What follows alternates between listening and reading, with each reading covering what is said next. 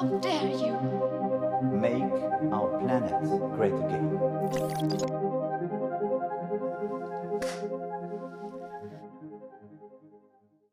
Nous vivons une ère de catastrophe écologique, l'ère du changement climatique, l'ère de l'effondrement de la biodiversité, et il est temps de tout changer, de planifier, certains disent de bifurquer, d'autres de tout révolutionner, pour permettre aux vivants de perdurer et de mettre fin aux pressions sur les écosystèmes. Tout cela nécessite des actions, des politiques publiques, mais en amont des débats, des réflexions, des discussions scientifiques, politiques, idéologiques, des confrontations de projets, d'idées et de constats. C'est ce à quoi ont tenté de s'atteler des chercheurs, des journalistes, des activistes à travers un livre, Écologie, le vivant et le social, un livre riche, très complet avec 70 contributions coordonnées par Philippe Boursier et Clémence Guimont, nos invités du jour. Bonjour, vous allez bien? Très bien. Alors Clémence Guimont, vous êtes euh, maîtresse de conférences en sciences politiques à l'université euh, Paris 1 euh, Panthéon-Sorbonne et spécialiste des politiques environnementales. Merci d'être là. Merci à vous. Philippe Boursier, vous êtes professeur de sciences économiques et sociales. Vous êtes également ancien porte-parole national des Verts. Merci aussi d'avoir accepté l'invitation du média. Merci à vous. Alors, votre ouvrage s'intitule Écologie, le vivant et le social. Il prône un socialisme du vivant. Vous dites qu'un autre futur écologique doit prendre forme en s'articulant euh, donc euh, avec euh, les questions sociales et écologiques, fondées sur de nouvelles protections socio-écologiques, pour vous citer. En ce sens, peut-être que la période actuelle euh, qu'on est en train de vivre, elle peut euh, aussi vous inspirer alors qu'on réalise euh, cette interview en plein mouvement social contre la réforme des retraites. Et dans ce mouvement social, l'écologie n'est pas, n'est pas totalement absente. Il y avait par exemple un cortège climat lors de la manifestation du 19 janvier à Paris. Je pense que c'est très lié à la discussion qui va suivre. Alors, avant de parler spécifiquement du livre, de ce que vous écrivez euh, dans ce livre, j'aimerais avoir votre avis euh, un petit peu sur, euh, sur les débats qui peuvent traverser aussi ce mouvement social. On entend les activistes du climat euh, nous dire que la réduction du temps de travail, c'est un enjeu écologique. Et vous, vous écrivez également dans votre livre qu'il faut lier les protections sociales et les protections du vivant. Oui, c'est en effet un axe important du, livre, cette articulation. Et donc, dans le cas des retraites, effectivement, par répartition, c'est une forme de conquête écologique et qu'il faut, faut défendre. Et en l'occurrence, ici, la meilleure retraite, c'est l'attaque. Il faut se mobiliser. Alors, pourquoi c'est une conquête écologique? Parce que, effectivement, ça s'inscrit dans une réduction du temps de travail tout au long de la vie. Et donc, la contre-réforme en cours, la nouvelle contre-réforme, c'est pas la première, hein, finalement, vise à allonger le temps de travail et donc s'inscrit dans une logique complètement productiviste. Euh, Il y a une deuxième raison aussi à ça, c'est que cette euh, contre-réforme, elle s'inscrit aussi dans le développement de logiques financières. Et on sait que ces logiques financières, puisqu'il s'agit de substituer un système par capitalisation, euh, en tout cas le favoriser pour le substituer au système par répartition, ces logiques financières sont aussi très lourdement responsables aujourd'hui des désastres écologiques. Sur un troisième plan aussi, on pourrait dire que la retraite par répartition en tant que protection, c'est aussi une conquête écologique parce que n'oublions pas que les personnes qui sont retraitées, finalement, euh, produisent énormément de richesses, mais ce pas des richesses comptabilisées dans le PIB. Et parmi ces richesses, il y a y compris des choses euh, qui sont favorables à la protection des vivants. Les, les gens qui sont à la retraite, bon, souvent aussi animent toute une série d'associations environnementales, par exemple. Puis il y aurait peut-être aussi une quatrième idée qui nous tient à cœur, c'est que pour développer une, euh, une écologie inclusive, et précisément comme vous l'indiquiez, une écologie qui soit pleinement euh, attentive aux, vivants, euh, il faut que les personnes se sentent, euh, ressentent, si vous voulez, elles-mêmes une forme de sécurité psychique qui dépend aussi de tout un ensemble de sécurité sociale, matérielle, etc. Et donc, là encore, euh, défaire cette protection de la retraite, c'est aussi sans doute empêcher beaucoup de gens euh, d'avoir cette attention plus importante qui est nécessaire aujourd'hui à l'ensemble du vivant. Vous venez de dire que euh, les logiques financières poussées au saccage écologique, c'est notamment parce que avec ces, réformes sur les retraites, on pousse également les Français euh, à épargner euh, pour leur retraite et, donc à se tourner vers des caisses euh, privées, des caisses justement qui financent notamment beaucoup de projets euh, vis-à-vis des énergies fossiles. Ah, mais tout à fait. Euh, Là, ce qui est en cause, en fait, en, creux, bon, on voit bien qu'il y a le lobbying aussi du secteur de, l'assurance euh, derrière ces réformes. hein. et, donc, euh, casser le système par répartition, c'est évidemment aussi favoriser le développement des fonds de pension. Fonds de pension qui, on le sait très bien, sont, aujourd'hui des actionnaires très importants, notamment sur la, la place de Paris, hein, sur le, du CAC 40, et sont, ce sont des fonds de pension qui font pression sur les entreprises pour dégager un maximum de, rentabilité financière et par là même qui accroissent aussi à la fois l'intensification du travail, mais aussi l'exploitation de la nature enfin, et la destruction des, écosystèmes. Il y, a, quand même une dernière problématique aussi sur cette réforme des retraites qui peut, euh, qui peut vous intéresser, c'est euh, peut-être également le fait que euh, les premiers concernés par la réduction de l'espérance de vie sont aussi les populations les plus vulnérables, les classes populaires. Et ça, justement, euh, ces catégories-là, euh, ces populations-là, elles ont une place importante dans votre livre. Oui, absolument. Mais du fait aussi que les problèmes écologiques, malheureusement, touchent les populations les plus vulnérables. Et que, euh, ce que nous disions, hein, les responsabilités sont inégalement partagées. Ce sont les plus dominants sur le plan économique et sur le plan politique qui provoquent des inégalités et les populations les plus vulnérables qui, sont, euh, qui, les subissent de plein fouet. Et en effet, les populations les plus vulnérables, les populations aussi les plus exposées euh, à, des, à des problèmes environnementaux, tout ce qui est lié à la santé environnementale notamment, euh, entre autres. Aux pollutions industrielles notamment, par exemple. Vous avez le cas de Lubrizol donc, que vous détaillez notamment dans le livre. en fait, finalement, si, si je résume bien, c'est le titre de votre livre, c'est-à-dire lier le vivant et le social. Oui, complètement. Euh, peut-être que du reste, on peut préciser. Euh, euh, c'est vrai que c'est sans doute l'une des grandes innovations ou enfin novations de, ce livre, c'est d'articuler le, vivant et le social sur quatre plans, à la fois sur le plan des thématiques qui sont abordées, puisqu'on parle d'écoféminisme, de racisme environnemental, bon, plein de choses qui sont habituellement dissociées. Ensuite, c'est sur le plan du dialogue entre les sciences sociales et les sciences du vivant. Et puis ensuite, c'est sur la question aussi d'une euh, remise en question du coup de, des dominations, mais de manière euh, élargie, c'est qu'on prend en compte ici euh, pas simplement l'ensemble des dominations sociales, mais aussi les dominations sociales, les dominations humaines sur le vivant. Et donc on essaie d'articuler toutes ces dominations. Et puis dans, sur un quatrième plan, ce livre aussi essaie d'esquisser toute une série de perspectives pour s'en sortir. Et, et, parmi les perspectives, il y a bien l'idée de porter des politiques publiques, de porter aussi des coalitions précisément qui permettent de fédérer euh, le social et le vivant. L'objectif, on a un peu tendance dans le débat public parfois à compartimenter voire à opposer de façon un peu artificielle, euh, à mon sens, les porte-voix qui euh, souhaitent donner des droits aux vivants non humains, et puis toutes les questions des inégalités environnementales. Et voilà, d'après nous, il n'y a pas forcément lieu de les opposer, mais au contraire de les faire dialoguer et d'en montrer la, complémentarité. C'est-à-dire qu'il faut croiser en fait tous ces regards. Peut-être qu'en fait tous ces regards qui, qui sont abordés de façon très différente finalement convergent toutes vers un même point parce qu'on euh, parle d'écologie, euh, mais finalement, on ne parle pas que d'écologie, on parle là aussi de lutte, euh, finalement, lutte sociale, de lutte contre le capitalisme, de colonialisme, de patriarcat, des luttes qui, au premier abord, ne se rencontrent pas forcément, mais vous, vous les faites rencontrer parce que vous dites finalement, elles vont toutes dans la même direction. Oui, on doit aller vers l'émancipation, l'émancipation individuelle et l'émancipation collective. Et ça, ça passe par une plus grande solidarité, que ce soit envers euh, les autres euh, groupes sociaux, envers euh, l'ensemble de la population, mais également envers les écosystèmes et le, tout le, mmh. vivant non humain, les différents, les différents animaux, etc. Notamment parce qu'il y a des responsabilités et des vulnérabilités inégales dans cette situation. Voilà, absolument.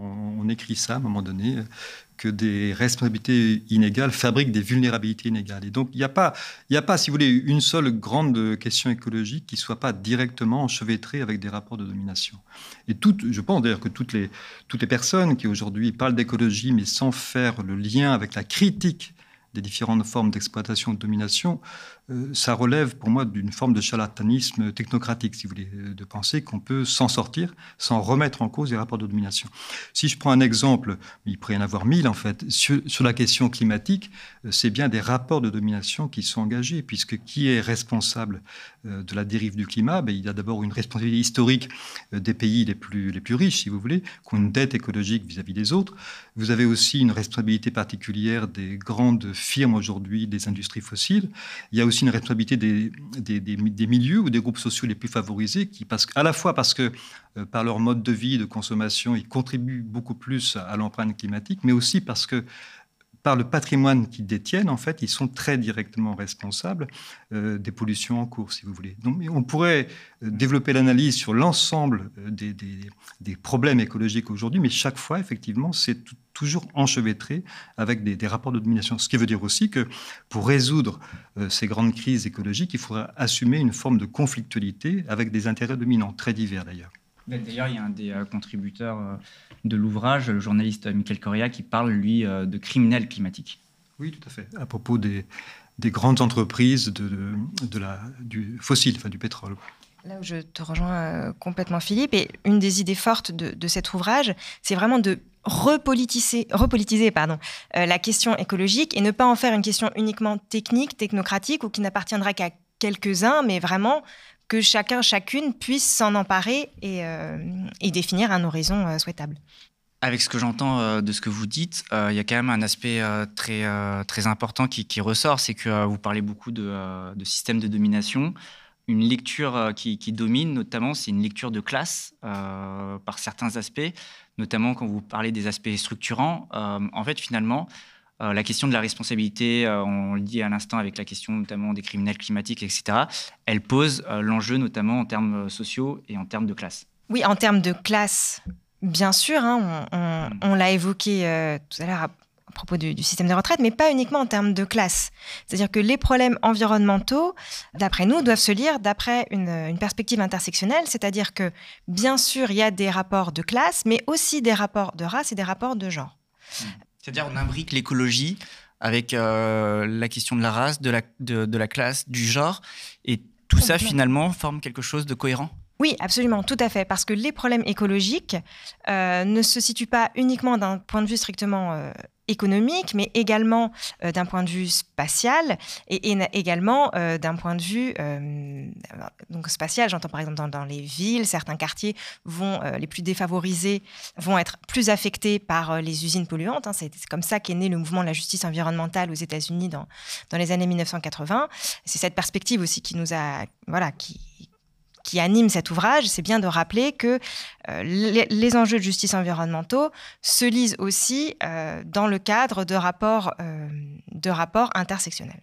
Et qu'est-ce qui se passe si on ne le fait pas Est-ce qu'on peut comprendre du coup l'écologie sans intersectionnalité? Qu'est-ce qui se passe si on décide de, de, mettre en place un projet sans, le prendre en compte euh, Concrètement, on aurait tout faux ou... Je pense qu'on passerait à côté de, la réalité vécue par plein plein de, gens, euh, si vous voulez, parce que on est dans des sociétés qui sont aussi très différenciées, c'est-à-dire qu'il y a à la fois aujourd'hui des, très très grandes crises euh, écologiques qui sont qui ont un niveau macro, si on veut, un niveau mondial, et en même temps la manière de les vivre ou de les subir varie énormément selon le groupe social auquel vous appartenez. Donc il importe aujourd'hui de, préciser et d'expliciter bien les choses, en fait, et de voir qui est concerné par quoi, si on veut.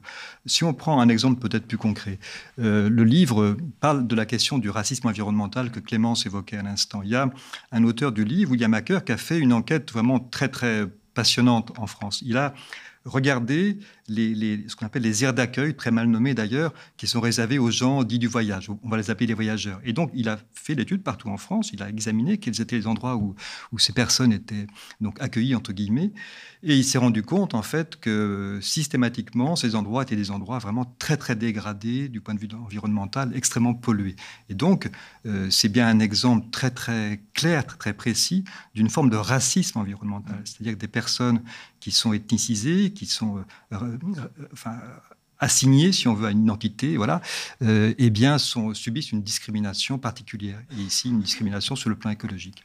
On mentionnait tout à l'heure, euh, par exemple, le Brisol, justement, en disant qu'on avait des populations plus vulnérables que d'autres et plus exposées aux pollutions. Mais là, concrètement, on a eu un cas avec le Brisol où il y avait justement une aire de gens du voyage à côté de l'usine qui ont été les derniers prévenus, finalement, au moment de la catastrophe. Euh, mais justement par rapport à ça, euh, parce que finalement dans le livre euh, sur cette question de l'intersectionnalité, vous parlez d'écoféminisme, vous parlez d'écologie décoloniale, vous parlez aussi d'écologie populaire. C'est qu'est-ce que ça veut dire concrètement Parce que je veux dire, c'est pas forcément les termes, en tout cas les plus courants quand on parle d'écologie de façon générale. Mais concrètement, qu'est-ce que c'est? Concrètement, ça veut dire donner des outils, des, des façons de penser pour permettre à chacun et chacune de prendre conscience de ces rapports de domination et du fait que parce que euh, en raison de son genre, en raison de sa race, en raison de sa classe, euh, on vit de façon plus forte, les, de, façon euh, violente, les problèmes écologiques. Et c'est donc en fait une façon d'avoir une certaine réflexivité et de pouvoir prendre le pouvoir d'une façon ou d'une autre et de rebasculer les rapports de domination. Alors, ça peut paraître un petit peu abstrait dit comme ça, mais prendre conscience que le patriarcat domine à la fois la nature et domine les femmes, c'est une façon pour les femmes de reprendre le pouvoir et de se rendre compte que toutes les qualités qui sont liées à leur socialisation, et notamment tout ce qui est lié au prendre soin d'eux, qui a souvent été dévalorisé euh, dans, le, dans le débat, dans, les politiques, dans le discours, euh, peut être en fait un point très très fort pour résoudre la crise écologique, notamment du fait bah, prendre soin des autres et prendre soin euh, de son environnement, de, la nature, des écosystèmes. C'est-à-dire que, euh, en fait, étudier les saccages écologiques, euh, les comprendre, c'est aussi du coup forcément étudier le capitalisme et le patriarcat. Ça passe forcément par cette étape. D'ailleurs, vous, dans le livre, des auteurs qui disent qu'ils préfèrent utiliser le terme de capitalocène plutôt que d'anthropocène, c'est justement dans cette perspective-là. Alors, il, y a, beaucoup de, récits qui existent en fait, hein, des catastrophes auxquelles aujourd'hui nous sommes confrontés. Alors effectivement, beaucoup d'auteurs euh, pointent la responsabilité d'un système particulier historique, qui est le capitalisme. Mais le capitalisme, qui du reste avait aussi une dimension, euh, euh, dès sa naissance finalement, une dimension coloniale. vous avez évoqué la question aussi de l'écologie décoloniale, du coup. Hein. effectivement, le capitalisme s'est développé aussi à partir de l'exploitation des, des, personnes colonisées, et puis des milieux qui les enveloppaient, et d'un pillage des Et aujourd'hui, par exemple, le développement du système des plantations est vraiment une caractéristique du, du, productivisme colonial, si on veut, où il y avait à la fois euh, une très forte exploitation des, peuples autochtones, mais aussi une destruction de la biodiversité. Et aujourd'hui, il y a encore euh, plus que des traces de cette histoire-là. Elle est encore, malheureusement, en partie vivante. Quand on voit ce qui s'est passé dans les Antilles récemment, hein, vous connaissez voilà, l'affaire du chlordécone, donc euh, une population enfin, quasiment entièrement empoisonnée, et avec des, pathologies, des cancers qui se sont multipliés. Et tout ça est très, très lié aussi à l'histoire coloniale. Et malheureusement, l'État français, est quand même très impliqué aussi dans cette, dans cette catastrophe sanitaire, euh, vient de. Euh, enfin, il y a un non-lieu qui vient de lui être accordé, ce qui est évidemment très, très contestable. Ce sont les plantations, mais ce sont aussi euh, peut-être les sujets liés à l'extractivisme qui, qui est un enjeu central également quand on parle d'écologie décoloniale. Oui, absolument, parce que euh, dans les, évidemment, les grandes euh, dévastations écologiques qui aujourd'hui euh, se multiplient, interagissent entre elles, s'accélèrent également, il y a bien, on a parlé, on a évoqué la question de la biodiversité, on a évoqué aussi la question du climat, mais il y a aussi le problème aujourd'hui de l'épuisement de toute une série de, ressources. Et donc l'extractivisme dont, vous parlez, effectivement, la prise de, possession des, matières dans, le, dans, dans, les sols et dans les sous-sols fait partie des, grands problèmes. Euh, on n'a pas pour l'instant évoqué la question des, perspectives pour s'en sortir, mais parmi toutes les, issues plus favorables euh, qui sont esquissées par le livre, il y a aussi une mise en cause effectivement de, l'extractivisme, et donc ça pose aussi sans doute euh, la nécessité d'un modèle aussi aujourd'hui de, bon, économique, un modèle de production et de consommation du coup, qui économise les ressources, d'une économie beaucoup plus économe. Je voudrais juste revenir euh, sur euh, l'idée de capitalocène que vous avez évoquée, le fait qu'effectivement, euh, dans l'ouvrage, le, terme est, porté par des contributeurs et des, contributrices. Et voilà, en fait, je voudrais aussi insister sur l'idée qu'une des idées de l'ouvrage, une des ambitions, c'est pas qu'un terme ait plus d'importance que l'autre, mais bien de comprendre que les crises écologiques se comprennent à travers le récit de l'anthropocène, du capitalocène, de l'androcène et aussi du plantationnocène. Hein. Vraiment essayer de voir qu'il n'y a pas un processus euh, qui serait monocausal, mais bien essayer de voir dans toutes leurs dimensions en fait les, crises écologiques et les, catastrophes. Mais ça signifie aussi que si on veut euh, pouvoir euh, écrire un projet, enfin en tout cas le penser, on est obligé d'abord de passer par une remise en cause de ces systèmes, notamment du capitalisme. Ah oui, absolument, tout à fait. Ah oui, oui c'est évident que le système, enfin les systèmes capitalistes, ils sont, ils sont assez, assez pluriels, les systèmes capitalistes sont un des principaux problèmes, tout à fait, absolument, si ce n'est le principal. Mais le les capitalismes sont liés à des logiques de domination qui sont liées à la colonisation, au patriarcat euh, notamment. Je reviens un petit peu sur ces mouvements euh, d'écoféminisme, d'écologie décoloniale, euh, des mouvements sociaux euh, qui parlent aussi d'écologie, etc. Est-ce que c'est facile de les faire se rencontrer? Parce que l'objectif, j'imagine, c'est de faire rencontrer des mouvements aussi qui avancent, pas forcément ensemble, mais En parallèle, là, l'idée, c'était également, je pense, peut-être de les faire dialoguer, dialoguer toutes ces réflexions, croiser les débats? Oui, absolument. vous l'avez dit, hein, il y a 70 auteurs et autrices dans cet ouvrage. Ils viennent de disciplines euh, différentes. Hein. Vous avez des, beaucoup de scientifiques, des, deux rives, si je puis dire, des scientifiques des sciences de la Terre et du vivant, des scientifiques plutôt des sciences sociales. Vous avez aussi des, euh, des philosophes, vous avez aussi des journalistes, et puis euh, il y a y compris dans cet ouvrage une dimension presque intergénérationnelle. Bon, on le voit un petit peu aujourd'hui sur le plateau. donc, mais, ce qu'il y a de commun parmi toutes ces personnes, c'est effectivement d'être inscrites, en tout cas d'être très très sensible à, toutes les, dimensions des écologies contemporaines. Et à travers euh, cet ouvrage, il s'agissait évidemment de produire quelque chose qui permette de partager des connaissances. Parce qu'aujourd'hui, euh, enfin, ce livre, évidemment, c'est un livre d'intervention. C'est un livre qui est fait pour comprendre, puis un livre qui est fait pour agir. Un livre fait aussi pour composer des mondes nouveaux. Mais il s'agissait aussi d'esquisser sans doute euh, des formes de coalition nouvelles. Parce que dans les, les quelques lueurs d'espoir qu'on pourrait avoir dans cette période qui est très, très pratique de métamorphose, qui est vraiment très très particulière, il y a sans doute euh, l'idée que euh, les, catastrophes et les dévastations en cours permettent sans doute euh, de penser des coalitions inédites, des grands rassemblements en fait, et peut-être aussi un nouvel horizon émancipateur. D'où l'intérêt effectivement, comme vous le soulignez, de mettre en dialogue aujourd'hui toute voilà de plein, plein de, bon, de, chercheurs, de chercheurs, d'activistes aussi, ou de journalistes qui ont des préoccupations communes. Oui, en fait, chaque euh, personne a une pierre à apporter à l'édifice. Si on peut estimer que l'édifice, c'est le, changement euh, que l'on va construire ensemble, et que ce soit par euh, sa discipline, les, jumelles par lesquelles on regarde le monde, ou par voilà, que ce soit par les mots qu'on va, qu'on va proposer ou par l'action qu'on va, qu'on va mener. Tout ça, c'est très complémentaire, bien sûr. Et, c'est totalement nécessaire de, mettre en dialogue euh, toutes ces personnes. C'est ce qu'on a essayé de faire, dans l'ouvrage. Pour, une nouvelle culture scientifique euh, Une nouvelle culture scientifique et politique. Mm. C'est-à-dire qu'il y avait euh, disons, une tradition dans le débat public en France, c'est que depuis l'affaire Dreyfus, le débat public était plutôt occupé par des, ce qu'on appelle des intellectuels, mais qui étaient plutôt des littéraires, euh, des philosophes ou des gens formés aux, sciences sociales. Et depuis quelques années, désormais, ce sont beaucoup de, savants euh, issus des sciences de la Terre, des sciences du vivant, qui prennent la parole ils prennent la parole pour pointer euh, les urgences aujourd'hui. Euh, ils prennent la parole à la fois au, nom des compétences qu'ils ont acquises et au nom euh, également et aussi au titre de citoyen ou de citoyenne. Et donc dans ce livre, il s'agissait aussi finalement de, de, de, jeter des passerelles entre ces différents mondes scientifiques. Parce que là encore, euh, les sciences sociales se sont constituées en se détachant euh, des, sciences euh, dites de la nature, entre guillemets.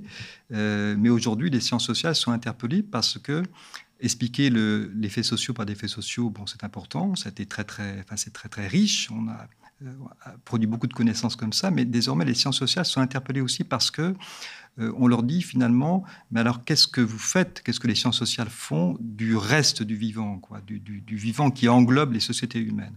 Et donc, d'où l'intérêt aussi de ce dialogue qu'on essaie de nouer euh, dans ce livre, hein, dans cet ouvrage, entre les sciences sociales et les sciences du vivant. Peut-être aussi parce que les sciences euh, servent de socle finalement aussi pour élaborer derrière comme guide des politiques publiques. Oui, absolument. En fait, on ne peut pas définir un projet politique si on n'a pas d'abord mené des analyses rigoureuses qui permettent d'identifier les processus destructeurs et d'identifier les rapports de domination. Donc euh, la science et, la politique sont totalement complémentaires.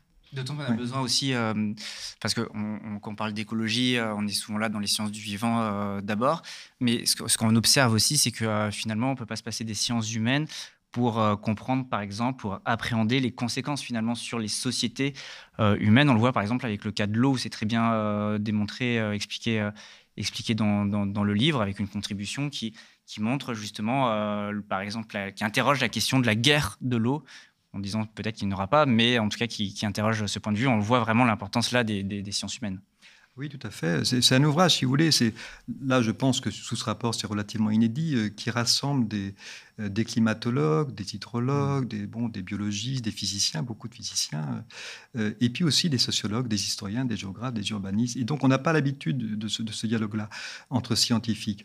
Euh, alors, on n'est pas non plus, euh, comment dire, totalement euh, naïf, c'est-à-dire qu'on on sait bien que les, les énoncés scientifiques ne sont pas des vérités absolues, ce sont des énoncés qui sont vrais, si on veut, jusqu'à preuve du contraire. Mais comme ces, énoncés sont produits dans des champs scientifiques, qui sont soumis à un débat rationnel, qui sont soumis à la critique, ils ont un degré de vraisemblance euh, plus important, si on veut, que des énoncés euh, ordinaires. Quoi. Et à ce titre, on pense que dans le contexte actuel, c'est fondamental euh, de partager ces connaissances, de faire en sorte qu'elles soient démocratisées, appropriées par le plus grand nombre. Alors certes, pour orienter les politiques publiques, mais aussi pour que les, citoyens s'emparent finalement de, de, toutes ces grandes questions. Alors, peut-être euh, une nuance à apporter, c'est-à-dire que euh, diffuser ces connaissances et savoirs scientifiques, les vulgariser, ça ne veut pas dire pour autant que c'est le seul type de connaissance qui est digne et valide. C'est-à-dire qu'il y a aussi dans le domaine de l'écologie euh, beaucoup de savoirs pratiques, de savoirs populaires, si on veut, mmh. la connaissance par exemple du milieu, enfin de voilà, de, du rythme des saisons, de plein de choses en fait que, les gens dans leur expérience et dans les connaissances qui sont transmises en fait ont en eux. ce type de connaissance a aussi sa validité et a aussi sa dignité. Donc tout l'enjeu, c'est en fait d'arriver à, diffuser les, connaissances scientifiques euh, sans disqualifier les autres, mais en les articulant au contraire, hein, ensemble. On peut, on peut lire que euh, finalement, toutes ces rencontres, tous ces acteurs, toutes ces, euh, toutes ces discussions, elles peuvent aussi constituer un foyer de résistance et de contre pouvoir pour une écologie euh, populaire. Mais vous avez abordé toutes les problématiques, finalement, euh, quasiment toutes les problématiques euh, écologiques, que ça va de l'agriculture au nucléaire, en passant par les énergies fossiles et les espèces invasives. Du coup, la question que je me pose, c'est cet état des lieux. Est-ce que son objectif, finalement, parce que vous parlez de foyer de résistance et de contre-pouvoir, son objectif serait de nous amener vers une vision politique. On a besoin d'en voir tous les aspects pour y répondre. Et donc finalement, c'est un livre très politique qui, qui, cherche à construire aussi un projet. Alors c'est un livre très politique euh, pour plusieurs raisons. Déjà parce que on n'a plus le choix. Enfin, voilà, je pense qu'on est tous et toutes euh, gagnés par une éco-anxiété, euh, voilà, qui, qui, est, qui est de plus en plus présente et qui ne doit pas être démobilisatrice, justement. Cette éco-anxiété, largement partagée, doit nous amener à construire ensemble un projet. Voilà, on ne peut pas mmh. chacun rester dans son coin comme ça. Parce que la catastrophe écologique est un sujet politique à la catastrophe écologique est un sujet politique, puisque justement, ce que montre l'ouvrage, c'est que on peut identifier différents processus sociaux, différents processus économiques, on peut identifier des, responsables de ces mmh. catastrophes écologiques, et donc un moyen de, les endiguer. Alors, malheureusement, il y a des effets d'emballement, je ne sais pas si on arrivera à les arrêter totalement, mais un moyen de les endiguer, de minimiser, euh, de réduire les catastrophes en cours, c'est euh, de lutter collectivement. Et donc, bien sûr, bien sûr que cet ouvrage est politique. C'est aussi une critique très acerbe de la politique française. De la politique telle qu'elle est conduite aujourd'hui, oui, bien sûr. On a une vision sans doute assez fausse de ce que c'est qu'un État. Euh, il faudrait voir l'État comme un endroit euh, où il y a aussi une dimension sociale. Il y a un État social, ça existe, même si aujourd'hui il est, menacé. Mais un État, c'est aussi un lieu souvent de coordination de toute une série de dominations. Dans chaque secteur de l'État, en France, vous avez des intérêts dominants euh, qui influencent beaucoup les politiques publiques. Euh, si, on pense par exemple à la politique agricole en France, elle est très directement influencée depuis longtemps euh, par le complexe agro-industriel. Si on pense à la politique énergétique, elle est très directement influencée depuis longtemps par le lobby nucléaire. Si on pense à la politique des transports, elle est très directement influencée depuis longtemps par les lobbies autoroutiers et l'automobile. Et donc, si on veut faire une politique euh, écologique, ce qui n'est absolument pas le cas aujourd'hui, hein, la politique d'Emmanuel Macron au contraire, est une politique très, très complaisante avec tous ces intérêts euh, euh, de, de, lobbyistes, enfin de, groupes de pression, eh bien, il faut aussi tisser des alliances, par exemple avec la petite paysannerie, avec plein, plein de, secteurs sociaux, qui permettent aussi d'affronter ces intérêts dominants. Dire que chacun et chacune doit s'emparer de la question écologique ne veut pas dire que chacun et chacune a la même capacité à renverser euh, les processus en cours. Et bien entendu, l'État a un rôle essentiel à jouer.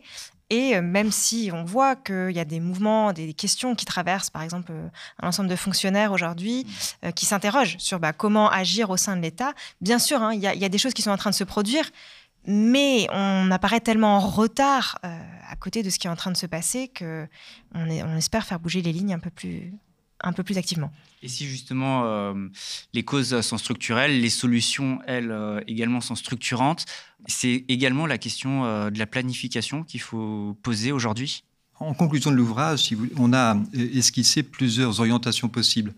Euh, non pas, qui ne sont pas les notes euh, spécifiquement, c'est plutôt celles qui émergeaient à travers cette pluralité d'interventions. Parce que ce livre euh, n'est pas, pas un livre qui, défend une, ligne unique et, totalement homogène. C'est plutôt un espace de débat, à la fois intellectuel et politique, qui est émergent aujourd'hui. Et donc, parmi les, les pistes pour s'en sortir, si on veut, les auteurs et les autrices vont développer à peu près quatre points de vue. Il y a un premier point de vue aujourd'hui qui met beaucoup l'accent sur le fait qu'il faut transformer très profondément nos représentations, c'est notre façon de voir le, le, vivant non humain, si vous voulez. Mmh. Euh, et là-dessus, on a beaucoup à apprendre, sans doute aussi des, des peuples autochtones. Vous dites qu'il faut transformer les rapports entre humain et non humain, en fait. Oui, oui, et, y compris dans notre sensibilité, si vous voulez, dans, la façon de, de, de vivre euh, avec les, les existants non humains.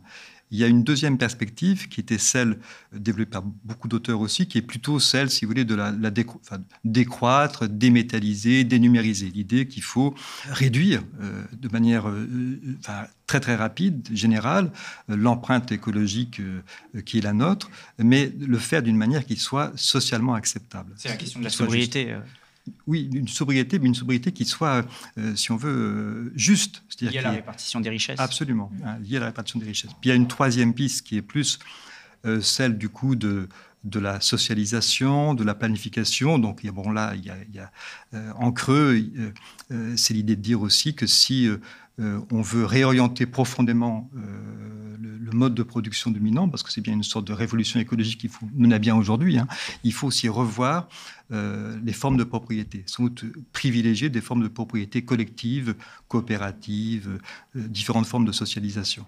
Et puis, quatrième euh, stratégie, si on veut, le, aujourd'hui dans la mouvance écologiste, il y a aussi des franges, aujourd'hui, de plus en plus actives, de plus en plus nombreuses, qui préconisent plutôt une intervention en dehors de l'État, sous la forme de l'auto-organisation, sous la forme des ZAD, et on voit se développer et on comprend bien les raisons, hein, euh, euh, c'est aussi légitime, euh, des formes de désobéissance civile, voire même aujourd'hui de sabotage. Alors, notre, notre point de vue, c'est que ces, ces, quatre manières d'envisager la, politique, une politique écologique, ne sont pas nécessairement incompatibles entre elles. Mmh. ce livre aussi essaie en tout cas d'œuvrer pour que ces, ces, ces manières d'agir et ces manières de lutter puissent se compléter. je reviens sur la question de la planification, mais euh, finalement, il y en a déjà aujourd'hui euh, de la planification. Il y, a, même un haut commissariat à la planification. Euh, de la planification, il y en a eu beaucoup après la Seconde Guerre. Vous, vous parlez de socialisation, justement, c'est peut-être en rupture avec ces planifications-là, parce que peut-être il y a des critiques aujourd'hui qui émergent, on, le voit à gauche, sur le fait de planifier, mais sans remettre en cause la question de la propriété privée.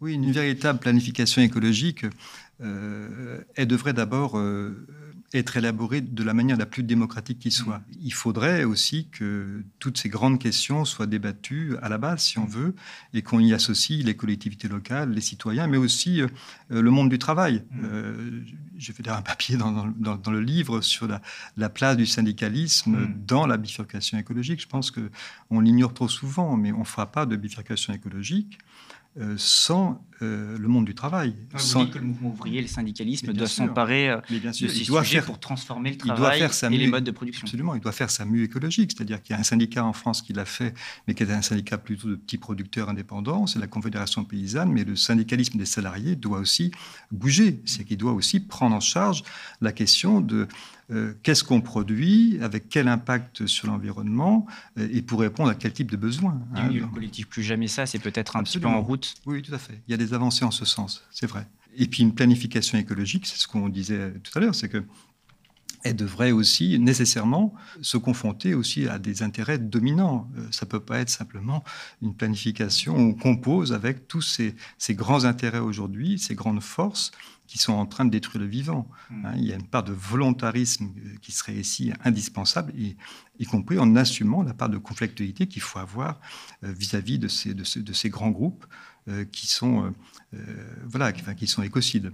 Effectivement, la planification, enfin, le gouvernement s'est aujourd'hui emparé de la question de la planification, mais la planification écologique sans rupture dans le système économique, si vraiment il n'y a pas ce Philippe appelle, voilà, ce qu'on appelle la bifurcation, mais une volonté aussi de décroître et de diminuer les inégalités, ça n'a pas de sens. Tout le monde peut parler planification, mais on n'y met pas forcément le même projet politique derrière. D'où le fait qu'on parlait par exemple de la réforme des retraites en début d'interview finalement on est dans ce modèle-là. Vous avez aussi parlé de euh, démocratie, euh, de planification avec de la démocratie, mais euh, vous écrivez dans, votre conclusion qu'il faut l'émergence d'une démocratie écologique ou écologiser la démocratie. Alors je ne voyais pas forcément très bien la différence entre les deux, ou enfin, peut-être que vous pouvez m'expliquer qu'est-ce que ça signifie? L'idée d'écologiser euh, la démocratie, c'est bien comprendre justement cette question des interdépendances, c'est-à-dire comprendre que nos décisions et nos systèmes sociaux et politiques sont interdépendants avec qu'on peut appeler les systèmes naturels, les écosystèmes, les temporalités du vivant et l'urgence écologique. Et donc, c'est bien l'idée aussi de se dire que on ne peut pas prendre uniquement les décisions euh, entre humains avec des intérêts strictement humains. Écologiser la démocratie, ça veut dire aussi prendre des décisions en protégeant les écosystèmes, en reconnaissant aux vivants non humains une valeur d'existence et euh, en modifiant les temporalités de la décision. Et donc aujourd'hui, on a une forme d'inertie dans la décision face à une urgence écologique très forte. Et euh, on est également confronté à, voilà, à cette urgence écologique, mais on doit aussi prendre en compte le temps long de l'histoire du vivant et le temps long euh, des dégradations environnementales. On parlait tout à l'heure de l'affaire du chlordécone. Il y a des pollutions dans les sols aujourd'hui qu'on n'arrive pas à, effacer, si je puis dire, et avec lesquelles on va devoir euh, vivre pendant des siècles et des, centaines d'années, en fait. Et donc ça, c'est voilà, agir collectivement et la façon avec un dialogue le plus ouvert possible, mais en prenant en compte toutes ces dimensions et pas uniquement les intérêts anthropocentrés. Et justement par rapport à ça, parce que vous dites faut transformer les rapports entre euh, humains et non humains. Vous dites faut transformer euh, le travail. Finalement, en fait, faut tout transformer. Il euh, faut même transformer notre rapport à, la science, à la façon dont on fait rencontrer euh, différentes disciplines euh, scientifiques, etc.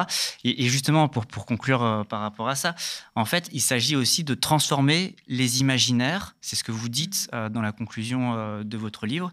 Il y a, un, il y a un des auteurs, Stéphane Lavignotte, qui écrit des imaginaires et des modes de vie super intersectionnels. Mais alors, comment on fait? Comment ça se passe? Comment changer ces imaginaires? Il change déjà. Hein, qu'il y, y, a de grandes transformations aujourd'hui dans la société, hein, notamment euh, parmi les jeunes générations, en fait. Et il, y a, aussi un débat intellectuel qui est passionnant. L'anthropologie, celle de Philippe Descola, par exemple, nous a apporté beaucoup dans, la discussion, parce que c'est vrai qu'on était euh, souvent enfermé dans une pensée très ancienne en Europe, en fait, sur l'idée qu'il y avait comme ça une partition entre ce qu'on appelait la nature et puis de mmh. l'autre côté euh, les, sociétés humaines, la culture, voilà, qui, était, qui avait vocation à surplomber, à dominer, qui était censé être... De la nature, absolument, qui était censé être euh, au sommet d'une supposée hiérarchie du vivant. Et donc tout ça aujourd'hui est, profondément euh, remis en cause.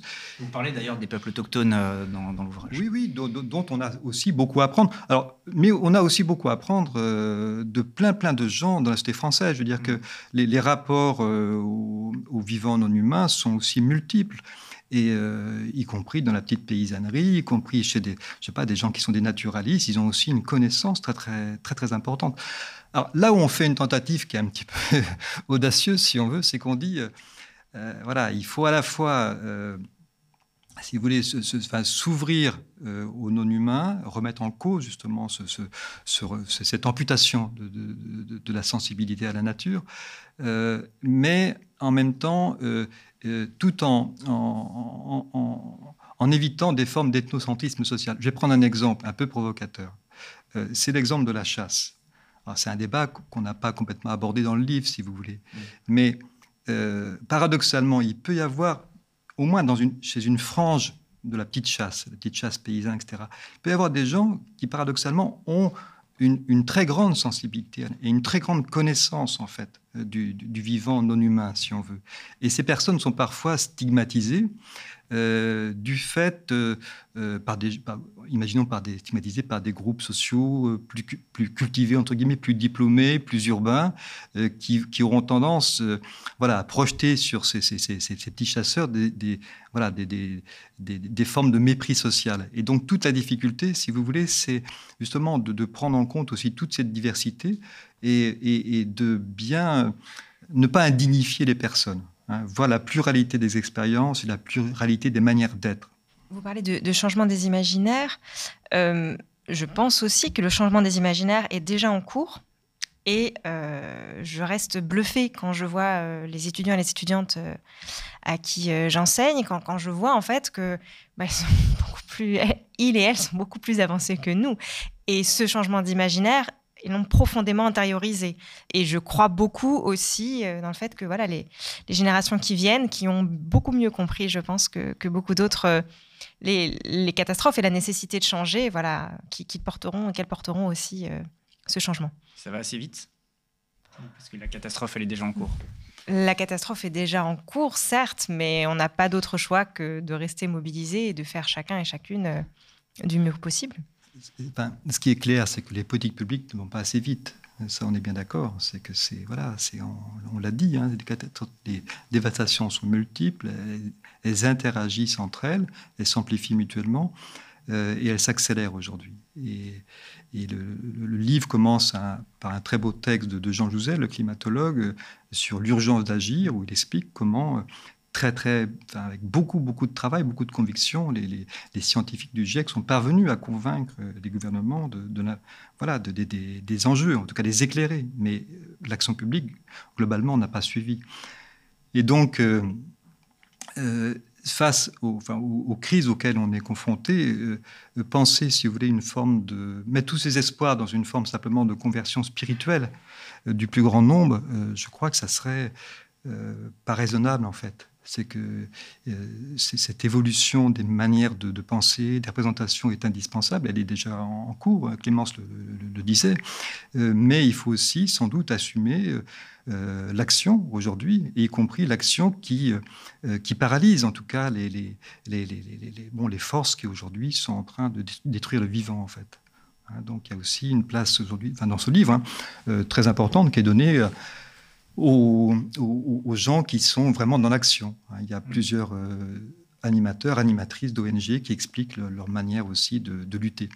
Vous parlez de Jean Jouzel, justement, qui était un scientifique membre du GIEC. Le GIEC, qui a, alerté euh, les, gouvernements, qui a alerté notamment euh, les présidences françaises. Et pourtant, ça n'a pas empêché le président de la République euh, de poser la question qui aurait pu prédire la crise qu'on est en train de vivre.